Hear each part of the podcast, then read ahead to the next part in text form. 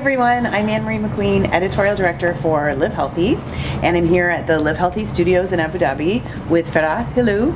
She is an certified integrative and functional nutritionist and dietitian. Yeah. Dietitian with a T. Yes, it is. It's a very Not a different designation. Yeah, people always screw that Yeah. up. So we, I wanted to talk to you on the eve of Ramadan. We'll talk about you know eating and fasting and all that stuff. Yeah. But uh, the topic on a lot of people's minds is blood sugar and how to manage your blood sugar. And I'm hearing a lot of people came out of COVID Mm-hmm. and found out that they were pre-diabetic for whatever reason. And so everyone's thinking, and there's I'm hearing all these people with theories and clues about how to manage their blood sugar and bring it down and continuous glucose monitors and I just want some basic you know usable practical tips and to cut through some of the myths you see. Yes, absolutely. Thank you very much for having me, and it's a pleasure to be here with you today. Um, yes, I mean, in the UAE, especially in the region, there is a very high prevalence of diabetes, right? And a lot of people have insulin resistance and they don't know about it. So, uh, and I think maybe COVID, you know, a lot of people started really focusing on their health, physical health, mental health, emotional health during COVID, and started running, you know, um, checkups and blood sugar readings and whatnot. So I think that's when a lot of people found out that they may be insulin resistant. Or, you know, they started digging into their health a little bit more. Uh, and I think it's also coincidentally, um, or the timing is very um, close a lot of tech that's been coming out in terms of uh, CGMs or continuous glucose monitors, and they've been trending now, but for a good reason because it really helps you better understand what is happening in your body. It's a sensor that you wear on your arm. And I mean, it's been there for a really long time, uh, but it was mostly for diabetics. But now it's anybody and everybody can really have it on and you know download, let's say, the app and understand and monitor what's happening to their sugar levels in real time. So based on sleep patterns, uh, food, uh, whatever you have to eat, drink, it really obviously is going to impact your sugar levels, and it helps you better understand what's going on internally and helps empower you to make better decisions. Now, in terms of what we can do to balance blood sugar levels, there's really a lot that we can do. Uh, and it really is, you know, we have a lot of control over uh, our lifestyle and the choices that we make day in and day out. We may not always make the best choices, and that's okay, but it's really um, you know, I always say, what's the okay option, what's the better option, and what's the best option. We, you know, we aim to have or to make the best options always, but sometimes even the better option is also uh, good enough. Um, in terms of, you know, what we can do, uh, just to, you know, go a little bit back to the continuous glucose monitor, whether someone has it or not. Um, what we want to avoid is the blood sugar spikes that can happen, let's say, after eating. So it's normal that once you have your meal, even if you have a small snack, even if you have a piece of you know, date, uh, your blood sugar levels are going to naturally increase. However, when they are constantly spiking and dropping and spiking and dropping, over time, um, your, your body could develop what we call insulin resistance. So once blood sugar levels rise, this signals the pancreas, an important organ in the body, to release insulin. The insulin really helps the cells take up this glucose, okay, to store it for later fuel, for later, you know, fuel basically. And insulin is really important because it does allow the body to use glucose for every single function that happens day in and day out. Uh, but it also helps, let's say, uh, hormone production, growth. So insulin is important. However, with these spikes and drops, spikes and drops in blood sugar levels, and as a result, insulin, over time, the cells stop responding to insulin um, as well as they should. So insulin resistance develops. Many people, as I mentioned initially, are walking around with insulin resistance and they don't know about it. You tired them out.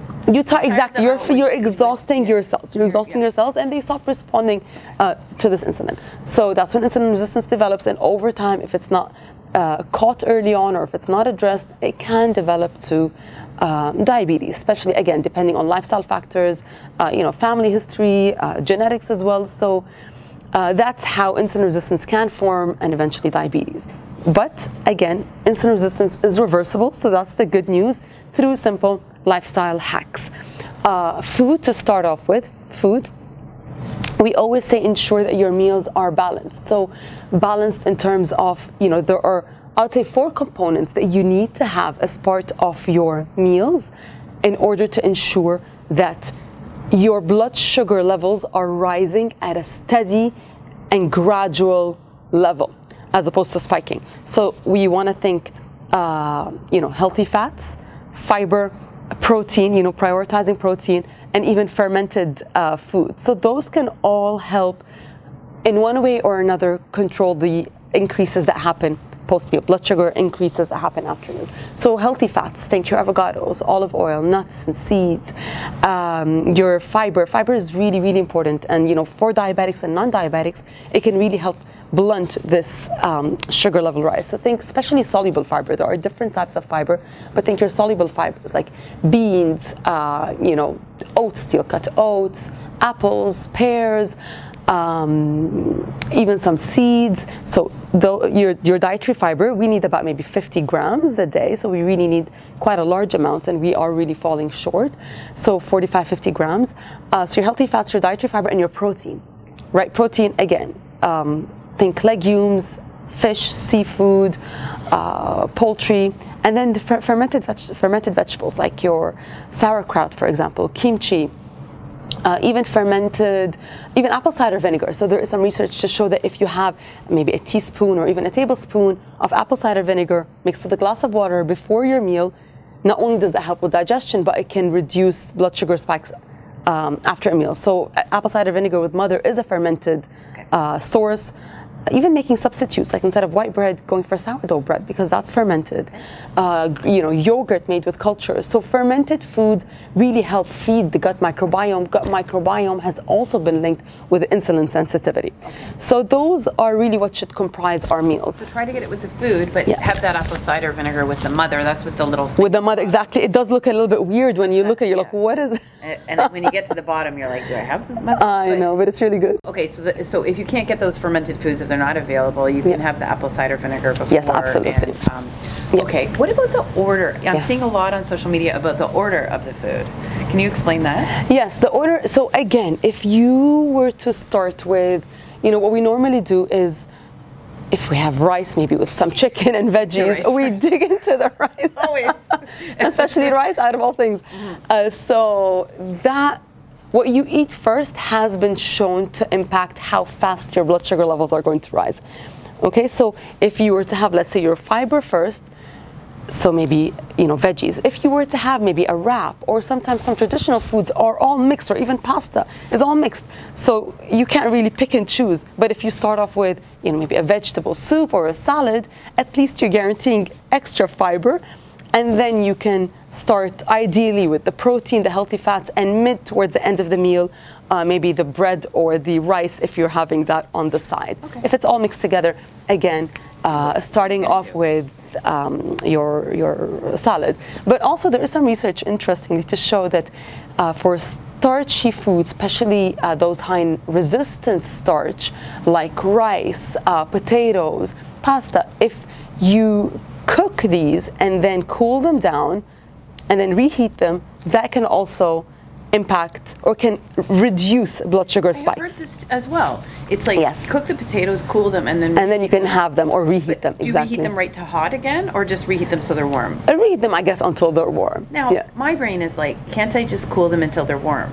But do they have to go right down to cool? It does seem like they have to. apparently, yes. That's okay. the research that has been done in this field has shown that when you cool them down. I mean, sometimes you can't eat certain foods are still cold, but if you wish to reheat them, then just comparing it to pre, let's say as soon as you cook and then eat, as opposed to cooling and then reheating. And of course, when possible, there are things that we can do, uh, things that may be a little bit difficult day in and day out, but it's these simple uh, tips and tricks that we can do, whether it's apple cider vinegar, meal sequencing, what to eat first, balancing our meals. Um, those can really impact. This um, explains why I'm yeah, seeing rice. Levels heated up in the microwave with an ice cube lately on Instagram. I'm seeing okay. that all the time. I'm like, you know, there are some interesting like, trends. And I've also heard about food pairing. So people, yes. fruit is good for you. I'm seeing a lot of people don't eat any fruit. Mm-hmm. Fruit spikes your blood sugar, but then I'm seeing yeah. other people say pair the fruit. With, yes. Can you explain that a little yes. bit, how to do so, that? So food pairing in general is exactly what we were talking about in terms of having your fat, healthy fats, fiber, and protein. So that's when you're having your main meals. I would say if you're having a smaller meal or a light snack, choosing at least two of these these components. So let's say, you know, fiber, you could have your fruit for fiber, and then maybe pair it with a couple of uh, walnuts or almonds, for example.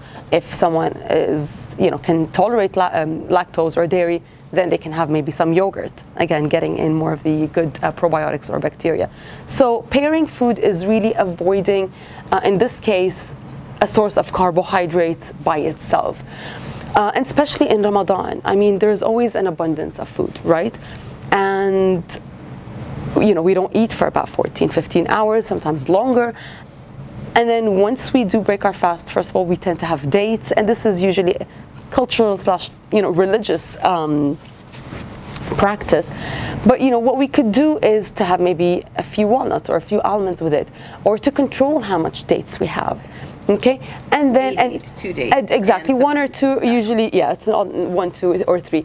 But um, yeah, maybe have a source of healthy fats. But usually, we're having something to eat right after, right? Yeah. As opposed to if we were having dates as a snack, we might just have that. But once you have let's say the dates and then you're eating your soup or your you know sometimes it's a lentil soup most common you know it's very common uh, vegetable soup so at least you're having that uh, additional protein let's say Yeah, as well Dates is a good example of a food that's Yeah. good for you. It's it's filled with all sorts of good things. But if you if you have nuts with it, then you can sort of Yes, and you don't balance it out. Dates, And- and- and ex- a couple yeah. of dates, you have the nuts, and then there you, there's your healthy snack. yeah and then there are dates that are super small and then there's a ma- you know Yeah, that's a huge that is equi- one is equivalent to like three or four So, um, intermittent fasting, we hear a lot about. It's a very divisive issue. Mm-hmm. But one thing I find really, there's so many things about Ramadan that are beautiful, but the, you don't have to get confused about the benefits of fasting if you can just sort of pay attention to the long religious traditions of Yeah. fasting. And it's a prescribed in the Quran, of, uh, Yeah. the benefits for you. So, can you talk a little bit about that? Yes, I mean, in the context of blood sugar balance and metabolic health, it can really help control blood sugar levels, uh, you know, cholesterol levels, blood pressure. It helps, you know, support gut health and digestion. It helps with autophagy and, you know, the renewal and recycling of cells. And longevity is such a hot topic right now, and, you know, it can really help uh, promote longevity as long as it's done the right way right? So there's a lot of debate and a lot of science really on intermittent fasting, Ramadan fasting, and low calorie diets. Uh, but you know, so it's it's important to keep in mind that it's you know it lasts for a month, and this is really our opportunity to make the most out of this month in terms of you know let's say diet and lifestyle.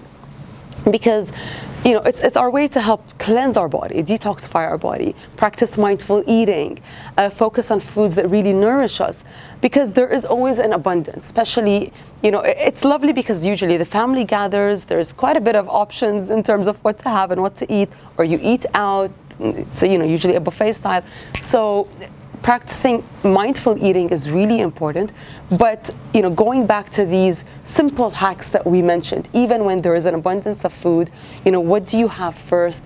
Uh, keeping hydrated we always talk about you know hydration getting enough fiber. Usually those are some challenges uh, during the holy month of ramadan because you're fasting you know pretty much um, maybe from uh, 5:30, 6 a.m. until maybe about 6:37, 7:30 p.m. Again, depending where you are in the world. But uh, so dehydration can be common. It's really important to keep hydrated.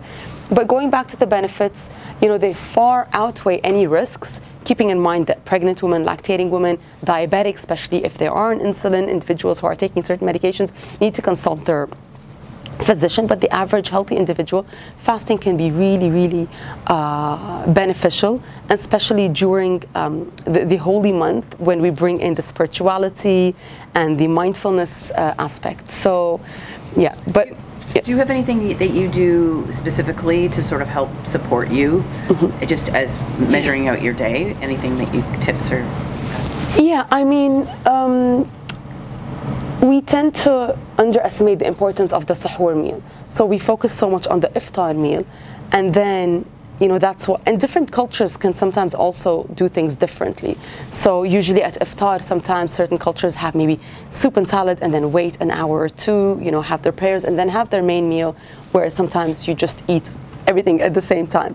Uh, and then the sahur meal is usually at around 2, 3, 4 p.m. Uh, a.m. Sorry, and it's really important to, to have that. It's kind of like a breakfast meal, so you'd want to think of uh, foods, healthy, nutritious, you know, nutrient-dense foods that you would have for breakfast. So that can also help stabilize blood sugar levels, at least, you know, during the early um, early hours, and you know, exercise, uh, movement. We always get asked, what time, you know, when should I exercise when I'm fasting, and it really has to be very individualized, right? Um, but you it really depends on the individual what they were used to doing beforehand. Uh, i would say if you are doing a little bit more you know intense uh, activities especially if you're doing them outdoors you may want to consider if you're losing a lot of fluids and electrolytes especially if you're fasting. You might want to do i find a lot of people you know feel good working out right before they break their fast. So within maybe an hour or two before they break their fast and usually during the course of the day you've depleted a lot of your glycogen or glucose stores. So in a way it's also it's also good because you might start to tap in some fat stores as well. So work if you are thinking of working out a bit more you know in, with high intensity perhaps having it right before iftar um, but I'd all, always advocate for incorporating some movement, even if it's a walk, after you eat, like in 30, 60 minutes, maybe even 90 minutes after you eat, because that really helps control blood sugar levels as well. Okay, this is so interesting because I feel like this is the missing piece. Yeah. And a physician told me walk for even 10 minutes, and even if you can't go for a walk, just move around Move your around, house. yeah. And it's like uh, someone else told me you're increasing the energy demand from your body. It's the other Yeah. side of the coin. Yeah. So is that true for? We recommend that for almost every meal. I would recommend that for, yeah, especially when you're having a heavier meal, and usually that is the iftar meal. Definitely a walk, you know, movement, whatever it is, dancing around, going up and down the stairs, 10, 15 minutes is good enough. And I recall when I had my CGM and I would walk after my meal, it was so nice to see your sugar levels Like you come, start to come down. right? That It's was very effective for me. No, i- it's real. this is how your body works. It's this like, is how yeah your body is using that glucose Okay. absolutely yeah. so you're just you know really supporting as opposed to constantly you know increasing increasing you, you stop at one point and start using this sugar Well, since I fuel started doing this too, I don't think people realize like once you start breaking it up like that, it's much less arduous. And then Yeah. you're like, oh, I'm walking six thousand steps Yeah. a day, and before Exactly. I wasn't walking barely Yeah. any. So.